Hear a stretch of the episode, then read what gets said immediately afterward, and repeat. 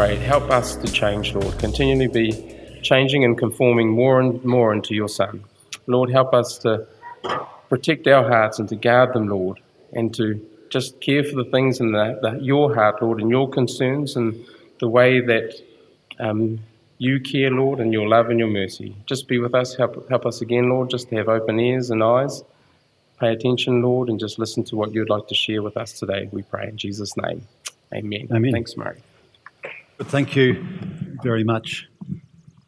The subject is guard your heart. And so uh, we're going to begin by a scripture reading from Proverbs chapter 4, verses 20 to 27. I invite you to follow in your Bibles. Um, I'm reading from the New International Version, 1984.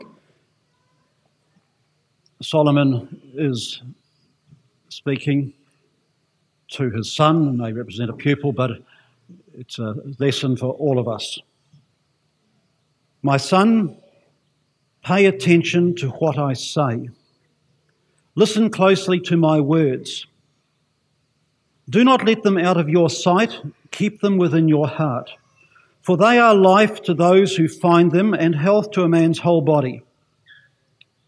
Above all else, guard your heart, for it is the wellspring of life. Put away perversity from your mouth, keep corrupt talk far from your lips. Let your eyes look straight ahead, fix your gaze directly before you. Make level paths for your feet, and take only ways that are firm. Do not swerve to the right or the left. Keep your foot from evil. Verse 23 says, Above all, guard your heart, for it is the wellspring of life. It's very important command, instruction to us. We're going to look at this subject, firstly, considering the importance of the heart, and secondly, the heart's deceitfulness and deliverance. Thirdly, dangers to the heart. And fourthly, how do we guard our heart? And so we uh, need to consider the heart. Firstly, the importance of the heart. Your heart is the wellspring of life. What do we mean? What does the Bible mean by the heart. Sometimes when people speak about the heart, they think of the heart as opposed to the head, and they're really talking about emotions as opposed to intellect or thinking. But that's not really the idea in the Bible. In the Bible, the heart is the totality of our inner nature. It's most commonly used uh, as a term for the, uh, Im- the immaterial personality functions as well as it's the most inclusive term for them. In the New Testament, the heart is the seat of the whole person the mind, the imagination, the affections, the conscience, and the will. It's often used as a synonym for mind. And so Proverbs 4, verse 23, is telling us to guard our heart, our emotions, our intellect, our will. And uh, uh, there's two versions that pick up different ideas within that. The Good News Bible puts it this way Be careful how you think. Your life is shaped by your thoughts. The Living Bible puts it above all else, guard your affections, for they influence everything else in your life. This means it is important to be careful what we think about. Solomon stressed the importance of this. Above all else, guard your heart. What do your minds dwell on? What thoughts go through your head when you're not having to concentrate on the task at hand? Does the music you listen to affect you? What about your affections? Beware of falling in love with someone or something that will not help you as a Christian. Watch your heart. Moses told the Israelites, Only be careful and watch yourselves closely so that you do not forget the things your eyes have seen or let them slip from your heart as long as you live. Teach them to your children and to their children after them. That's from Deuteronomy 4, verse 9. And so, this passage in uh, the book of Proverbs can be uh, thought of as a series of four instructions. Firstly, watch your heart. The heart is first. It speaks of the inner life, the mind, the thoughts, the motives, the desires. The mind is the fountain from which our actions spring. And if the fountain is pure, then the stream that flows from it will be pure. And as a man thinks, so he is. And so this verse emphasizes the importance of a clean thought life. Um, the New Century Version puts this verse Be careful what you think, because your thoughts run your life. In the verses before it, the teacher has indicated how to guard the heart already. It's in keeping with the words of the wise within your heart. He's in agreement with the psalmist who says, How can a young man keep his way pure? By living according to your word. I've hidden your word in my heart so that I might not sin against you. So watch your heart. But then watch your tongue. Put away perversity from your mouth. Keep corrupt talk from your lips. And what we say often reflects what the, the things that dominate our thinking and affections. Jesus said, The good man brings good things out of the good stored up in his heart, and the evil man brings evil things out of the evil stored up in his heart. For out of the overflow of his heart, the mouth speaks. I think we're all aware of people who say some things that they shouldn't. And with some, we know that we cannot trust what they say. And with others, well, what they say might be true, that they had no need to say it because it was unnecessary, unhelpful, and not to be repeated. We do much damage with our tongues. But what we say with our, our, our tongue often reflects what is in our heart. I think of one man I used to work with, and there were some rumours going around as to certain aspects of his lifestyle, and uh, what he had never openly admitted it, but there was one occasion he got really angry with something at work, and he came up with a stream of vile abuse, which um, to some of us, I think it confirmed what exactly was in his heart. Uh, there are situations like that where sometimes your mouth reflects what's in your mind. So, watch your tongue. Thirdly, watch your direction. Let your eyes look straight ahead. Fix your, guys, your gaze directly before you. It's been said if you aim at nothing, you are sure to hit it. Many people are aimless. And what is your aim? In which direction are you going? Have you sought God's direction for your life? Um, and so here in verse 25, it speaks about eyes looking ahead. It suggests a person walking with a certain aim. He's aiming at something, he's going in the, that direction he's aiming at, so that he does not turn aside for anything that is unworthy. We are in, a, uh, in an age where the mass media bombard us uh, with publicity. It's designed to arouse our animal appetites. And we, if we're Christians, we must uh, keep our eyes fixed on Jesus. The secret is a single minded focus on the path that leads to eternal life. And Proverbs says a lot about the path that we should be following. And then finally, here we have uh, the, the instruction watch your path. Make level paths for your feet, take only ways that are firm. Do not swerve to the right or to the left. Keep your foot from evil.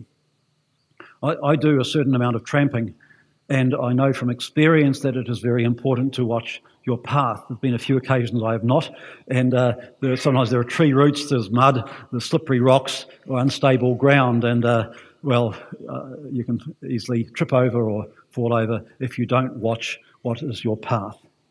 But Solomon has more in mind than somebody just walking along a path where there may be tree roots or mud or slippery rocks. He is uh, thinking of a path in life. Now, God has promised to guide his disciples and lead them along straight paths, but they must cooperate with him. And there are many things that can take us off the right path, away from the path that pleases God. There are stumbling blocks, there are bogs, there are deviations, and major sins or doctrinal difficulties lead some people astray. And um, our, our, our, brother from, who'd been in Fiji, I was sharing today about it, his friend who had been led astray or had fallen away from the path the right path. But thankfully, the Lord does truly keep those who belong to Him. And so they can still know God as their shepherd Um, uh, and he longs for people to come back. But still, it's better not to go off the path if we can avoid it. Um, there are people who do turn aside in a major way, but with many more, it's just the attraction of the ungodly world and what it has to offer riches, fame, comfort, affluence, possessions, and so on. And the influence of these things can be very subtle. And so, if we take our eyes off the true path and we can find ourselves off the track, and unfortunately, we, we can also lead others astray. So, we need to watch our path. So, in this passage in Proverbs, Solomon urges his son or uh, his pupil uh, to make guarding his heart his priority. His thoughts, his mind, the source is the source from which actions and decisions come. And really, these verses are the Old Testament counterpart of Romans chapter 12, verse 1. Therefore, I urge you, brothers, in view of God's mercy, to offer your bodies as living sacrifices, holy and pleasing to God. These verses urge us to present our entire being to God our heart, our mouth and lips, our eyes, our feet. God begins with the inner person and then works outward. And so the heart is important. However, there is a problem because the heart is also deceitful. How can we get delivered from that?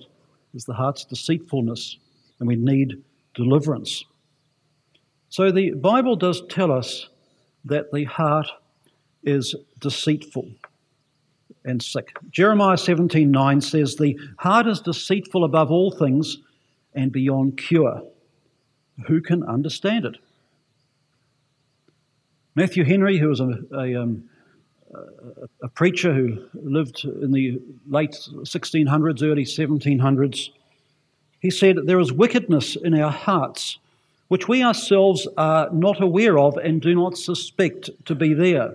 The heart, the conscience of man in his corrupt and fallen state, is deceitful above all things. It calls evil good and good evil, puts false colours upon things. When men say in their heart there is no God, or that he does not see, in these and a thousand similar suggestions, the heart is deceitful. The case is bad indeed if the conscience should rectify the errors of the other faculties in itself is a mother of falsehood and a ringleader in the delusion. We cannot know our own hearts, nor what they will do in an hour of temptation. Hezekiah did not, Peter did not. Much less can we know the hearts of others or have any dependence upon them.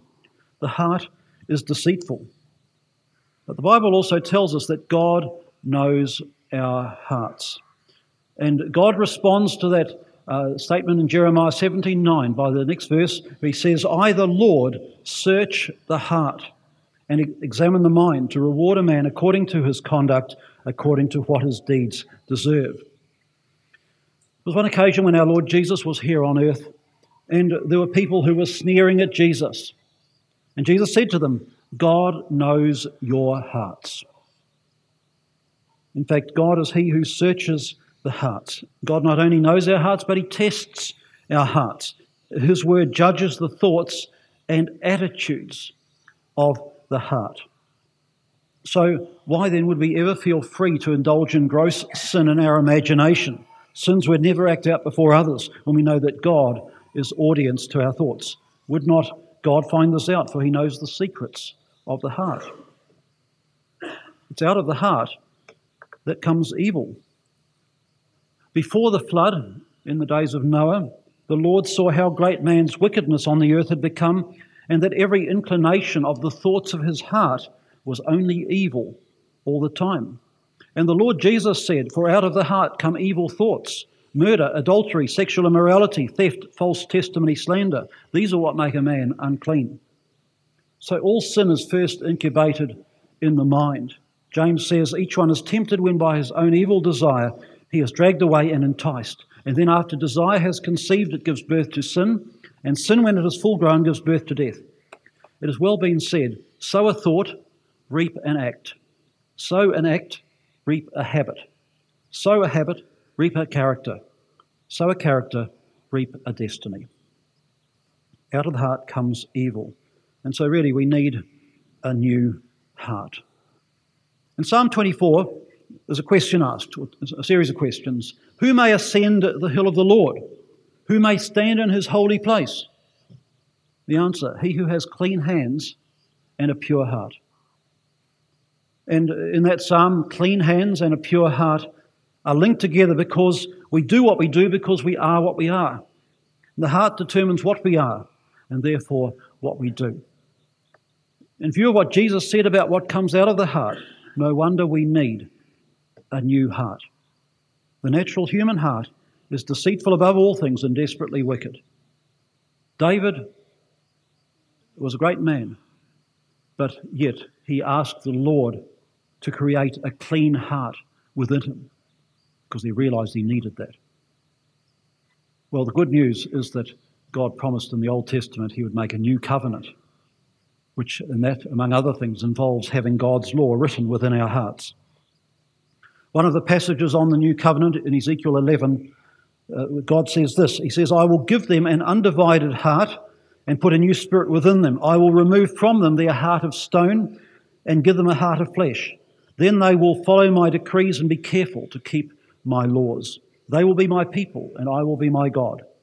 But as for those whose hearts are devoted to their vile images and detestable idols, I will bring down on their own heads what they have done, declares the sovereign Lord. Well, God is able to cleanse our hearts because of the death of his Son on our behalf. Jesus died to cleanse us from our sins.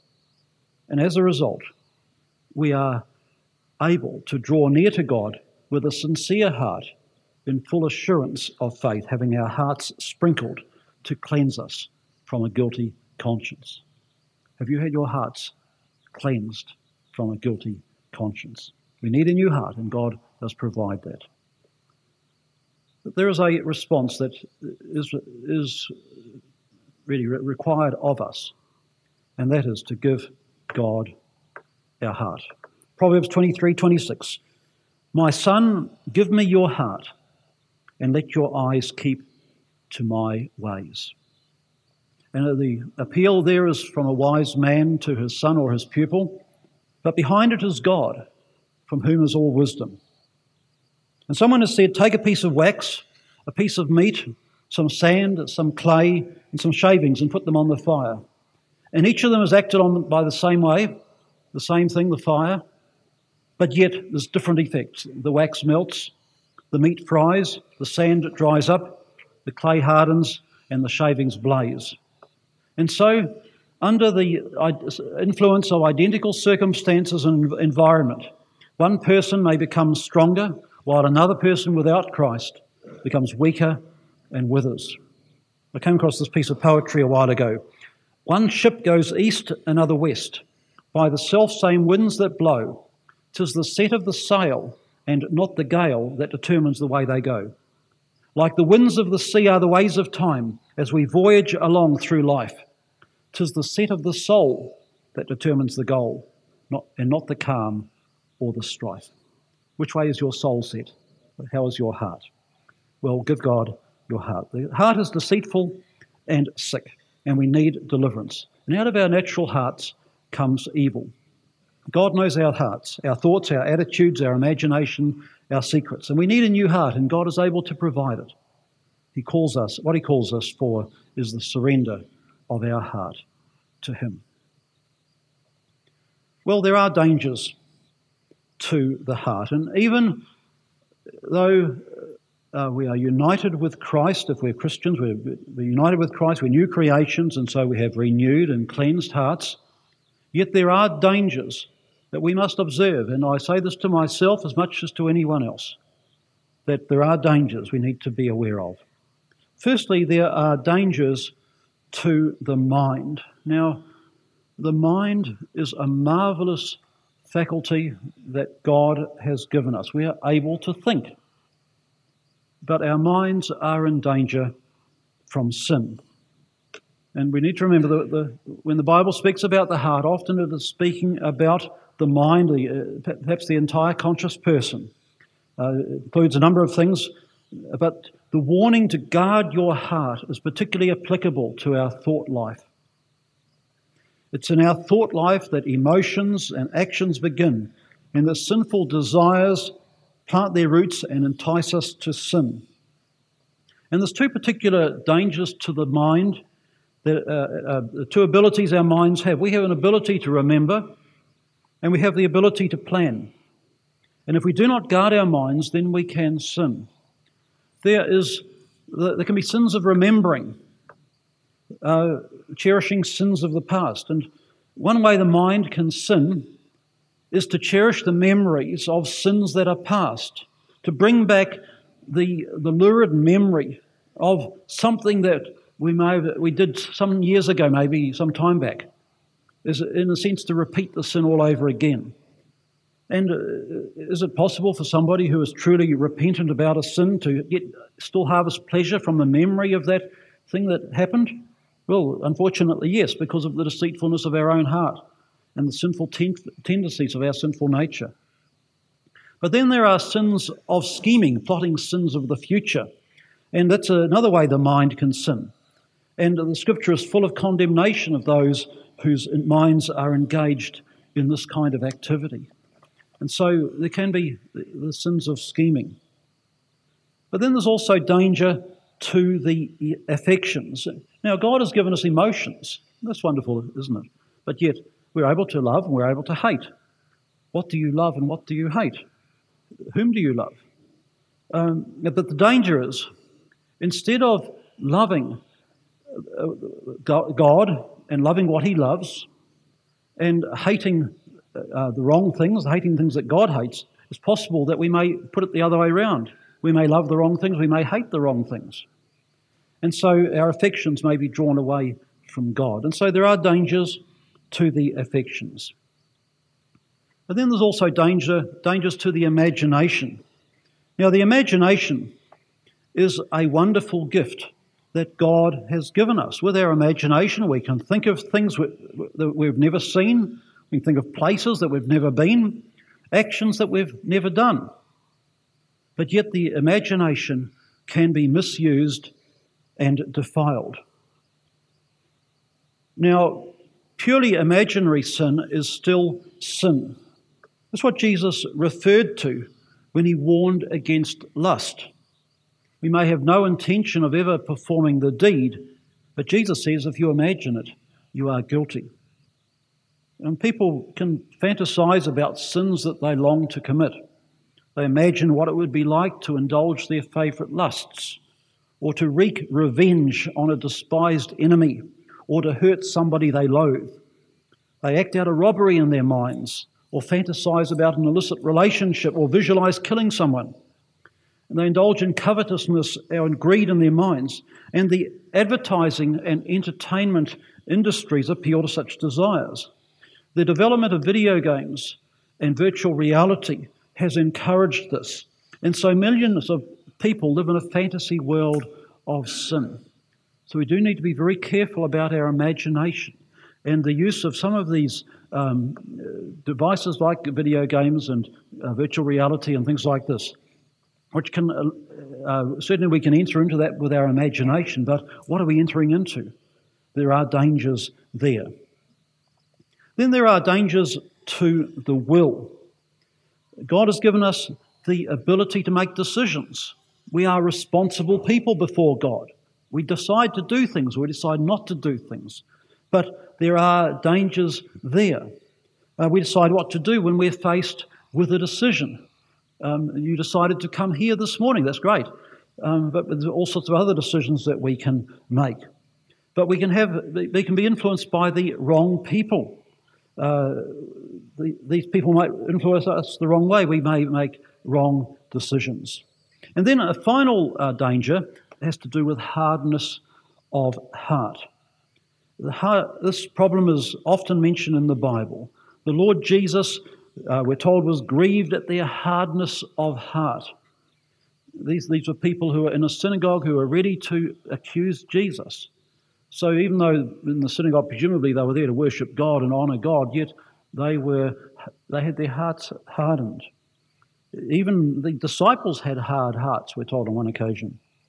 And uh, Paul warns uh, those who are uh, unbelievers. Uh, he says, But because of your stubbornness and your unrepentant heart, you are storing up wrath against yourself the, for the day of God's wrath when his righteous judgment will be revealed. But the Holy Spirit says, Today, if you hear his voice, do not harden your hearts. And so there's a danger of hardness of heart. Our hearts face many dangers. There are dangers to the mind, the affections, the imagination, the will, and we can be tempted to harden our hearts. So we come, fourthly, to the question how do we guard our hearts? Well, Jesus said that the mouth speaks from that which fills the heart, and we need to be careful about that which fills our heart, our minds. How do we guard our hearts? And I'd like to suggest uh, about four things, uh, four or five things here. Uh, firstly, we do need to be careful about what we see. We read in Proverbs 4:25, "Let your eyes look straight ahead, fix your gaze directly before you." The gates to our uh, thought life are primarily through our eyes and our ears. What we see or read largely determines what we think. And memory, of course, has a big part to play. But our memories only store and feedback what originally has gone into our minds through our eyes or our ears. And guarding our heart begins with guarding our eyes and our ears. And unfortunately, once we've seen certain things, it's difficult to erase the memory of these things. I know for myself that sometimes I've seen certain movies and uh, maybe something on television, and the, mem- the memory of what I've seen Sometimes it, it may not be good, something good. It stays with me for days, if not weeks. And uh, sometimes I'm, I regret having seen certain things, but yet that remains with me. And certainly, books and magazines and televisions, video, internet, places we go, all provide us with things to see. And a great deal of temptation comes through the eyes. Not to look at something provocative and appealing to the sinful nature requires a lot of discipline. Uh, Job was a godly man, and he said, I have made a covenant with my eyes not to look lustfully at a girl. And Job had carefully guarded himself against wicked and lustful thoughts. Isaiah tells us that the one who can live in God's presence is he who shuts his eyes against contemplating evil. Uh, the wise man in Proverbs says, My son, give me your heart and let your eyes keep to your, my ways. Be careful what you see. We need to know where the off switch is, how to change channels, or uh, go out of a website and things like this when we're looking at things uh, that can often be tempting. There's much to seduce us there. So be careful what you see. But then also, we need to be careful about what we hear.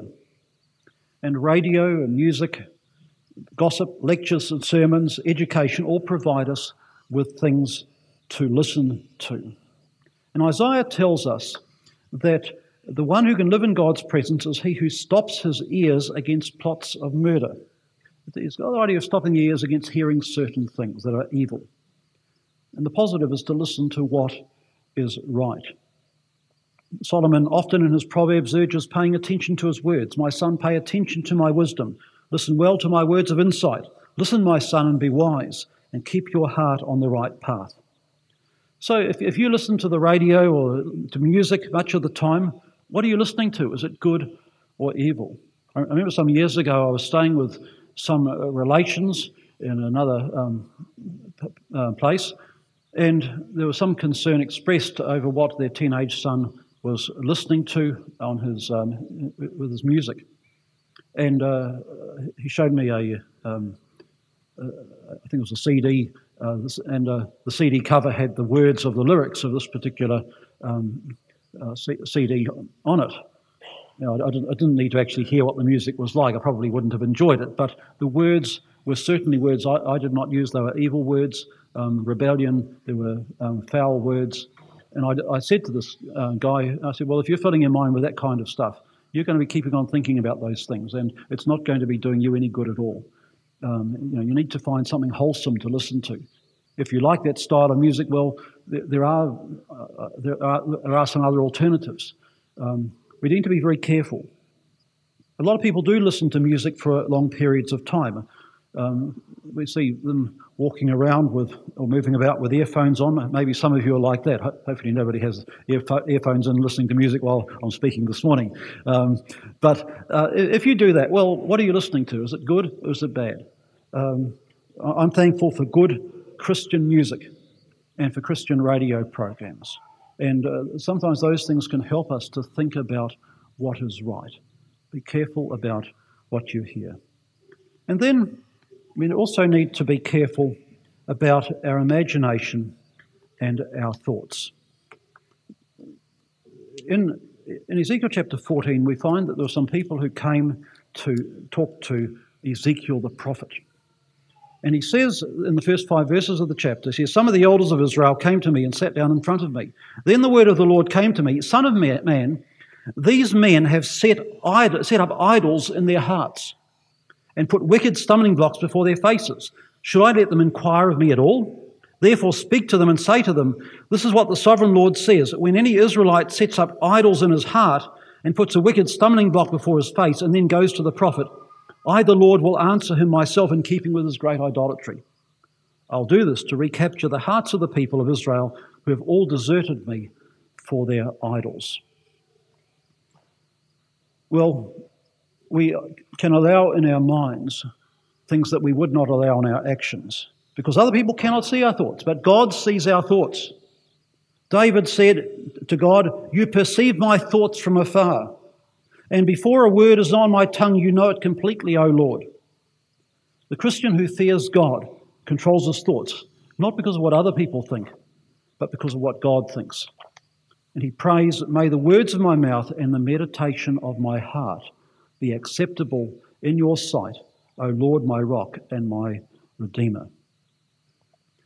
Job was concerned, was he's well aware of the danger of sinful thoughts, and he had consciously set a guard in his heart to avoid any sins. And he even offered uh, sacrifices to God in case his children had sinned in their hearts. And so uh, he was aware of the possibility that his children, who probably professed to be believers in God, may have sinned in their hearts. And so Job carefully safeguarded his thought life, and it may be the reason why God singled him out for unique blessing. There's no one on earth like him, God told Satan. He's a blameless and upright man, fearing God and turning away from evil. Well, the Bible tells us about taking every thought captive to obedience. Uh, Paul wrote, We demolish arguments and every pretension that sets itself up against the knowledge of God and take captive every thought to make it obedient to Christ. And so a question well, how can we deal with evil thoughts? I have, friend, I have a friend, in Wellington who comes to our church regularly, and he has been bothered with evil thoughts for many years. And we've tried to be of some help to him with that. But I, I know for myself, it's easy for evil thoughts to come into my mind. And just some five things that I uh, picked up from John MacArthur in one of his uh, writings. How do we deal with them? Well, the first thing is to confess and forsake the sin. We do need to name it as a sin before God if we've been entertaining evil thoughts. Secondly, refuse to entertain those thoughts. And it's important to replace them with what is good, with truth and righteousness. You can't just sort of decide you're not going to think about evil. I mean, it's a bit like I'm telling you, you know, for the next uh, minute, do not think about elephants, you know, those big animals with the four big legs and trunks. So don't think about elephants at all for the next minute. Um, you know, they're grey and they've got a tail and they live in Africa or in India. Um, but I mean, like that, I mean, what are you thinking about? Well, you're thinking about ele- elephants. Um, no, you have to replace it with something else. If you start thinking on something d- different, then that helps a lot um, it helps you to get rid of the wrong thought. Feed on the Word of God, and that is important because that is truth and it is from God. And if we are people who read our Bibles regularly, if you engage in personal Bible study, that does help a lot. The, the Word insulates the mind, it strengthens the heart, it occupies the soul, and strengthens it against evil thoughts. And then, when times where maybe uh, your mind is wandering on different things. You can remember verses from the Bible, or you can think of certain things. And I find when I cannot sleep at night, what do I like to do? Well, sometimes I start at Genesis and I think of something in that book, and I go to Exodus, and Um, usually I'm asleep before I get to Revelation, um, but it, it's a way of um, thinking about what is positive rather than something that is maybe uh, dragging you into sin. Um, fourthly, avoid evil attractions. You can go to certain places where you know you're going to be led into sin. And uh, there are things that you need to do sometimes to make sure you don't get in that situation. Don't expose yourself to images and conversations that provoke evil thoughts. There's been three occasions I've been in tramping huts around the country where I've found pornography in the hut. And uh, in each case, it's gone on the fire quickly. Um, and that's important. If you're in a, sometimes you can't avoid certain situations, if maybe in a workplace and things like that. But uh, if you can avoid those sort of things, and uh, it, it, to me, it's dangerous to leave those sort of evil images, uh, magazines, and so on, in a place where, where I can get access because I can be tempted to go and look at these things. So they need to be sometimes destroyed. Avoid evil attractions. And then, fifthly, cultivate the love of God. If we set our minds on things above, the things of earth will cease to hold the same. And so the question really is what do you set your heart upon. And uh, it's been said that the solemn truth of the gospel is that in spiritual things you get what you set your heart on. Set your heart on knowing God, and He will reveal Himself to you through His Word. Set your heart on serving Him, and you'll not lack opportunity to do so. But set your heart on nothing of spiritual consequence, and that's precisely what you'll receive nothing of spiritual consequence. Set your heart on your own ambitions and perhaps they will be fulfilled. Or God may even give you your heart's desire. That's what He did with the people in the wilderness. He had saved them for His own sake and His glory. He led them through the desert. But yet they soon forgot what He had done and did not wait for His counsel. And in the desert, they gave in to their craving. They put God to the test, and He gave them what they asked for, but sent a wasting disease among them. And so we do need to be careful what we set our hearts on. Um, so, what does the Bible tell us? Well, it tells us to love the Lord our God with all our heart, with all our soul, and with all our mind, and with all our strength. So, our key verse has been above all else, guard your heart, for it is the wellspring of life. And the scriptures encourage us to set our hearts on the right things. Since then you've been raised with Christ. Set your hearts on things above, where Christ is seated at the right hand of God. And finally, brothers, whatever is true, whatever is noble, whatever is right, whatever is pure, whatever is lovely, whatever is admirable, if anything is excellent or praiseworthy, think about such things. So, the lesson here is guard your heart because it is the center of your inner being and it determines your actions. Christ is able to renew and cleanse your heart and can guard it. Have you been to Jesus Christ for cleansing? Do you know him as your Saviour? And uh, if you have fallen into sin of this sort, then you can come to him, confess your sins, and find cleansing. But for us, we need to take care as to what, what you allow in your heart and what you focus on. Just uh, four final lessons about the heart. Firstly, don't let your hearts be troubled. That's what Jesus said to his disciples. Maybe some of us do have troubled hearts of one sort or another. Believe in God and trust in Jesus Christ. And Paul says, Do not be anxious about anything, but in everything by prayer and petition, with thanksgiving, present your requests to God. And the peace of God, which transcends all understanding, will guard your hearts and your minds in Christ Jesus. The second lesson is allow Christ to make his home in your heart, so that Christ may dwell in your hearts through faith, Paul says in Ephesians 3:17. Thirdly, seek for a pure heart. And that starts with cleansing by the sacrificial death of our Lord Jesus on the cross. But then it is followed by the personal and practical steps of guarding our minds and affections and imagination and desires. And setting a guard on what we see and hear is important. We also need to set our hearts on the things of God and what is good and true and just. And fourthly, beware of an unbelieving heart. Beware that there's much to take us away from God and to encourage unbelief today. See to it, brothers, that none of you has a sinful, unbelieving heart that turns away from the living God, but encourage one another daily, as long as it is called today, so that none of you may be hardened by sin's deceitfulness. And let us pray together. We can all say this Search me, O God, and know my heart. Test me and know my anxious thoughts.